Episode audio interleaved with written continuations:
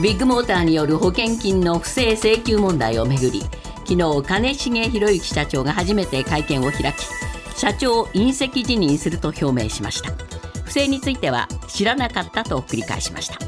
一方ビッグモーターに37人の出向者を出していた損害保険大手損保ジャパンの白川社長も昨日初めて取材に応じ不正を見抜けなかったと陳謝しました。売却問題で揺れる百貨店そごう・西武の労働組合は組合員の投票の結果ストライキ権が確立したと発表しました。これによりいつでもストができる状態になりました。中国の全人代全国人民代表会議の常務委員会は秦剛外相を解任し後任に前の外相の王毅政治局員を任命したと発表しました。交代の理由については明らかにしていません。秦剛氏は先月25日のロシア外務次官との会談を最後に1ヶ月にわたり動静が途絶えていました。国会では今日河野デジタル大臣ら関係閣僚が出席してマイナンバー制度に関する閉会中審査が行われます。一方現行の保険証をめぐり来年秋に予定される廃止後も最大1年間設けられている猶予期間について一部の人は使えなくなることが分かりました。ジャニー喜多川氏からの性被害を複数の元所属タレントが訴えている問題で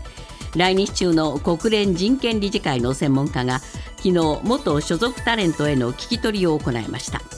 ジャニーズ性加害問題当事者の会の石丸志門副代表は寄り添って真摯に重大問題として受け取ってくれたと手応えを語りました。今朝のニューヨーク株式市場ダウ平均は26ドル83セント高の3万5438ドル07セント。ナスダックは85.69ポイント上昇し1万4144.56ポイントで取引を終えました。為替は現在ドル円は1ドル140円89銭。ユーロ円は1ユーロ155円78銭で推移しています。続いてスポーツです。WBC 世界ボクシング評議会と WBO 世界ボクシング機構のスーパーバンダム級タイトルマッチが昨日行われ挑戦者の井上尚弥選手がアメリカのスティーブン・フルトン選手に第8ラウンド TKO 勝ちし日本男子で史上2人目の4階級制覇を果たしました。第94回都市対抗野球大会は昨日決勝が行われトヨタ自動車がヤマハに4対2で勝利。7年ぶり2度目の優勝を果たしました。男子テニスの錦織圭選手がアトランタオープンに出場。2021年10月以来となるツアー復帰を果たしシングルス1回戦でオーストラリアのトンプソンをストレートで下しました。ニュースズームアップ。中古車販売会社のビッグモーターの兼重社長が昨日保険金の不正請求問題が発覚後初めて会見を開き責任を取って辞任すると発表しました。ただ一連の不正については知らなかったを繰り返し組織的な不正を否定違和感の残る会見となりました。ニュースズームアップ。ビッグモーター社長辞任表明するも説得力を欠く社長会見。今日のコメンテーター伊藤義明さんです。伊藤さん会見のテレビ中継はご覧になりましたか、はいはい、いかがでした？いやまああのやっと出てきたかなという感じではありましたけども、えー、あのー、明らかにもう、えーと、板金塗装部門が単独でやったんだと、えーはい、私たち経営陣は知らなかったということを言いたいがために出てこられたようなね、そういう印象が強かったですね。どうなんでしょうかね、だけど現場からの声をいろいろ取材で今、報じられてますけど、ええ。ずいぶん差がありますよね。いやそうですよね、あのー、もう33もの工場がそういうことに関わってたということをみんな、はい、あの従業員の方たちは言ってるわけですから、それで、あのー、いや、一部門のやってたことで、全然あの我々知らなかったんですよと、あるいはこれだけのワンマン社長ですから、はい、あのひょっとしたらあの社長個人のところには、そういうことは、そういうことを下でやってて、あの知らせなかった可能性はあると思いますけれども、うん、だけども、えっと、彼自身が言ってたようにあるある種いびつな企業風土が生んでるんだと、えー、でじゃあそのいびつな企業風土が生んだ原因は何なんですかというと、えー、社長個人のやっぱりあのこれまで、えっと会社を作ってきた過程において、えー、そういう企業風土を作ってしまったという責任は逃れられないと思います、ね、それはもうご自身が作ったものですからね。えー、だからそのところはもう逃れられないんですから、えー、あのやっぱり、えーと、トップとしてそこのところの責任というのは最後まで僕はついて回ると思います、ね、そうですね。でまあ昨日はあの息子さん出てこなかったわけですけれども、ええ、この息子さんも結構やってることは過激なことをやってたわけですよね。いや特にあの言われてるのは人事権でですね、え、あの高額人事とか普通ではあの普通の会社ではありえないようなシステムを作っていたのはこの息子さんで、まああのご長男だけに次期社長だということはみんなが認めてたしご本人もそう思ってるから、はい、えまあそのある種あの権威を重ねてきてみたいなところはあったと思いますよね。えー、まあ、でこの2人がもうこれから関わらないというにこう言ってるわけですが、えーはい、それで本当に関わらないことになるんでしょうかね。というところが一番疑問ですよね。ね。だけどあの、やっぱり彼自身の資産を管理する会社が、はい、このビッグモーターの全株式を持ってるわけですからそう、ね,、すると,、え。ーとこのえー、この親子がですね、え。ー、えー、その株式100%を盾にして、えー、ビッグモーターの経営にあの何らかの影響力を保持する可能性っていうのはこれからもついてまいりますよね。そうですよねそうするとじゃあ、えー、何か変わるかっていうとそう根本的に変わるとは思いませんね。そうですね、えー、あのトップ2人が、あの辞任して、じゃああの経営陣が刷新しましたと、だから全く新しい会社になりますというふうには、多分あの言えない体制ですよね。そうですね。まあ、そういうことがあ昨日の記者会見で橋なくも分かってしまったと、うん、こういうことになりますが、今回、えー、このビッグモーターと保険会社の関係っていうこともやっぱりね、気になりました。いや、そうですね、えー、あの特に損保ジャパンはい、あのが一番たくさんの出向者も出していたし、えー、あのかなりの部分で持ちつ持たれつの関係があったと、はい、でまあ、この損保ジャパン含めた大手3社っていうのは、えっと、不正請求されて、それに対して保険金を支払ったので、えー、返還請求すると言って。いうことなんですけれども、はい、でも、あなたたちは本当に責任ないんですかというのは、えー、あの我々としてはどうしてもついてまいりますよね。そうですね。まあ、ここのところはやっぱり少なくとも損保ジャパンは30人以上の人間を、まあ、その送り出してたということもあって、じゃあどういうふうにそのそのこのビッグモーターの動きを察知してたんですか？っていう話になりますよね。えー、あのこれまでのあの損保ジャパンの中からもこれについてのあの報告が上がっていたんだけども、えー、それについてあの見直しをきちっとせずに、えー、えー、1回止めた契約をまた再開してしまったと、はい、まあ昨日社長があの反省してましたけれども、うん、でもであるならば、はい、やっぱりここの問題について、われわれは被害者ですよという立場では、僕、おられないというふうに思いますそうですね。この辺はやっぱりもう一回きちんとですね、えー、記者会見でもやって、えー、喋るべきだと思いますよね。で、ね。えー、これによってあの、えっと、保険会社にと契約しているわれわれ契約者のところにも、はい。あの何らかいろんな形でやっぱり損損害が来てるわけですから、えー、そこのところってやっぱり、えっと、これは金融庁がやるというふうに言ってますけれども、きちっとやっぱりそこは調べて明らかにしないといけないと思うし、うん、あの保険会社自体がそれをやるべきですよね。ニュースズームアップセブンアイ・ホールディングス傘下の百貨店大手そごう・西武の売却計画をめぐり従業員の雇用維持を求めているそごう・西武労働組合は昨日すべての組合員による投票の結果ストライキ権を確立したと発表しました。これで組合はいつでもストを実行できる状態となり実施されれば百貨店としては異例の事態となります。ニュースズームアップ。そごう・西武の売却問題。労組側のスト権確立で着地点は見出せるのか。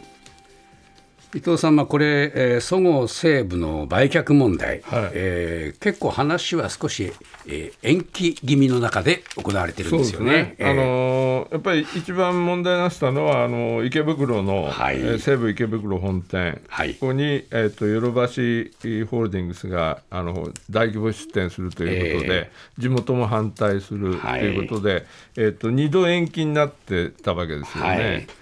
まあ、低層階へね、ヨドバシも入るのを見合わせようかって話にもなってるじゃないですか。えー、そうですね、えー、そうすると、まあ、これ、今度は、えー、どうですか、アメリカの投資会社の方は、初めの計画と違ってきたなと、うん、そういうことこういうことになりますよね。なりますよね。えー、だからそういう中で、えっと、これ、ローソって、要するにあそこの百貨店で働いてる方がからするとですね、うん。えー、じゃあ経営が変わると、はい、そしたら我々はそのまま働き続けられるのかと、えー、この職場環境を守られるのかってこれやっぱり労働者としては一番心配なところですよ、ね、いやもう根本のところですからね。ね。えー、で彼らが今回あの首都圏というストライキという方法をあの手にすることにしたのは、やっぱりこれまでずっとその運営会社のそごう・西武と交渉を重ねてきたと、だけど具体的な説明はなかったので、そのそごう・西武の親が親会社であるセブンアイ・ホールディングスにも交渉を求めたと、だけどずっとセブンアイが言うのはあのあなたたちは総合西部の従業員なんだと、我々はあの雇用関係、直接はないので、お答えできないということで、具体的には何もあの誠意ある回答はなかったと、はい、こういうことで、あの不満がものすごく高まっている中で、労組があの組合員にストライキやるかどうかって求めたら、9割の従業員の人があの投票して、うん、そのうちの93.9%が首都圏の確率に賛成と。これ、随分あの高いですよね。高いですよね。えー、みんなもうこれはもうそうせざるを得ないという、うん、そういう気持ちになったんでしょう。うねえー、冒頭にもちょっと申し上げましたけど、やっぱりこの割と今、馴染みのなくなったストライキという手段をやっぱり行使するという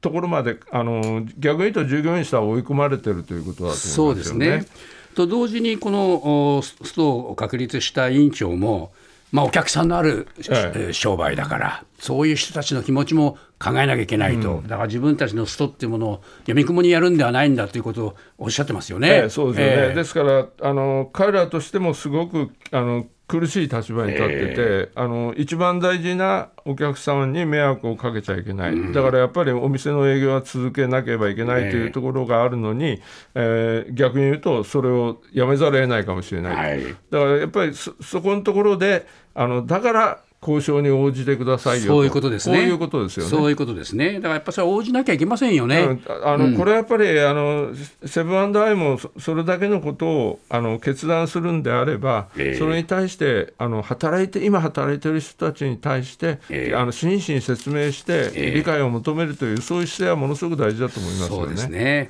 しかしどうでしょうね、その取り巻く環境は、あその労使関係だけではなくて、えー、このデパートそのものも厳しいですよね。あの、えー、デパート業界がですよね、ね。なかなか厳しいですよね。はい、僕、この間あの、池袋に見に行ってきました。はい、やっぱりね、えー、あのこの西部のあの高級ブランド店が入ってる一角っていうのは、なかなかちょっと静粛な空間っていう感じで、うん、ここにじゃあ家電量販店入ったら、やっぱりものすごく変わるだろうなと、うんはい、そうすると百貨店の営業っていうのは、これからどうなるのかっていうのは、すごく直結する問題だと思うんですよね。はい、だから百貨店全体としてあの今、あの生き方が問われているときに、えー、ことはものすごく大きなあのモデルになると思います、ね、そうですね。ただ、まあ、こういうその土地利用のところでもっていろいろ制約が出てくるっていうんで、うん、売却額も少しこの安くなっているっていうような話も出てるじゃないですか。うん。はい、そうなってくると、これから先生き残るために、どういう方策があるかっていうことはですね、従業員の、えー、命にも関わるし、今後の生活にかかってきますよね、えー、会社の命運にもかかってくると、これ大変ですね、判断、非常に難しい話になってきたなというふうに思いますね。中国の全人代全国人民代表大会の常務委員会は秦剛外相を解任し後任に前の外相の王毅政治局員を任命したと発表しました秦剛氏は先月25日から1ヶ月にわたり動静が途絶えていましたがこれまでのところ交代の理由については明らかにされていません。ニュースズームアップ。中国外相の解任騒動が意味することとは？伊藤さん、まあ、あ慎吾さんは交代するっていうんですが、この方、今、どこにどうしてるんでしょうかね？いやこれだか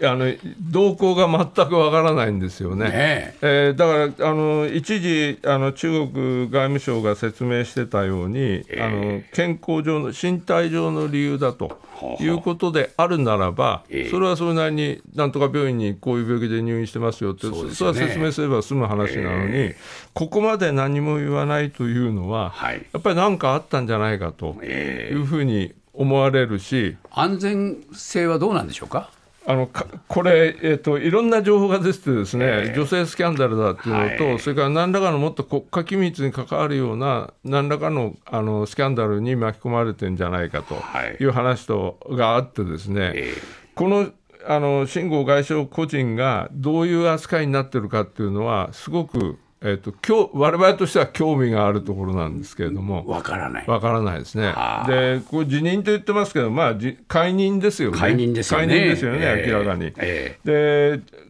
この人自身はもともと本当にあの習近平さんが、えー、と抜擢してええ駐米大使に送り出し、はい駐米大使から大抜擢で2階級ぐらい特進して外務大臣に据えたという、ええ。ー人物ですので、はい。えー、とこれはじゃあこういう人事やっちゃったのの責任はどうなるんだということにこれ、習近平さんは、ずいぶん変わっちゃいましたねって話になりますよね。いや、そうですよね。ということで、特にあの中国がこれだけ大国だと言ってる中で、えっと、外向けの顔であるわけなんで、はい。まあ、確かにあの中国外交っていうのは、えっと、共産党の中国外事工作委員会っていう、そこが全部決めてるので、言ってみれば外務大臣はそのメンバーではありますけれども、決まったことを忠実に実行する、そういう実行役であるので、あの外交の基本的な方針自体は変わらないかもしれないですけれども、はい少なくとも顔である外務大臣が1か月もいなくなって、突然、そうですよね。前の人に戻るというのは、これはあの中国すれば、やっぱり何らかの説明をあの国際的にもしないとまずい状況だとは思いますよそうですね。で結局、大木さんに戻っちゃったわけでしょ？いやそうなんですねこういう人人事ってどうなんですかね。い。やあの王毅さん自身だけであの外相兼務でええ。ずっといけるのかっていうのがまはい。ず一つあると思います。ええ。でこれまでの中国外交を見てるとあのやっぱり連続性っていうのはものすごく大事にしてるのが一つ、ええ。それからやっぱりアメリカとの関係ものすごく大事なんですよね。で前は王毅外務大臣、その上に楊潔チさんという政治局員がいて、はい。はいこの人はあの知米派と言われて、ん。だからアメリカをよくしとする人が上にいて、ええ。王毅さんというあの実務家が下にいたと、はい。で王毅さんとはどちらかというと、知日派、日本通だと言われてた人ですから、えでこの楊潔チさんが引退したんで、王毅さんがその楊潔チさんの後の政治局員になった、じゃあ、アメリカ通がいなくなるよね、ということで、この秦剛というあの駐米大使を持ってきたという、こういう側面もあるんですよね、はいだからこのコンビだったら、あのアメリカよく知ってる人がちゃんと外務大臣いるよねと。ところが、これ、いなくなっちゃったわけですよね。だからこれ、あの中国としてはやっぱりあの対米関係ということも考えると、なかなかあの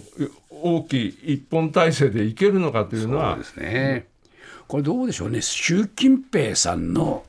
いわばか陰りっていうことは、そういうことはありませんか？あのーこれはちょっと見てみないとわからないですけれども、少なくとも彼が、えー、と抜擢した人がええ。こういう問題を起こしたんだと、はい。じゃあ、そのえ抜擢する前にきちっと身体検査したのかと、はい。こういう問題にも出てくるし、言われてるように、何らかの機密に関わるような問題でああるならば、なおさらなことを、ええ。やっぱり習近平さんの、えー、と任命責任というのは、どうしてもついて回るので、そうですあのよね。求心力にあの多少影響出るかもしれないですよね。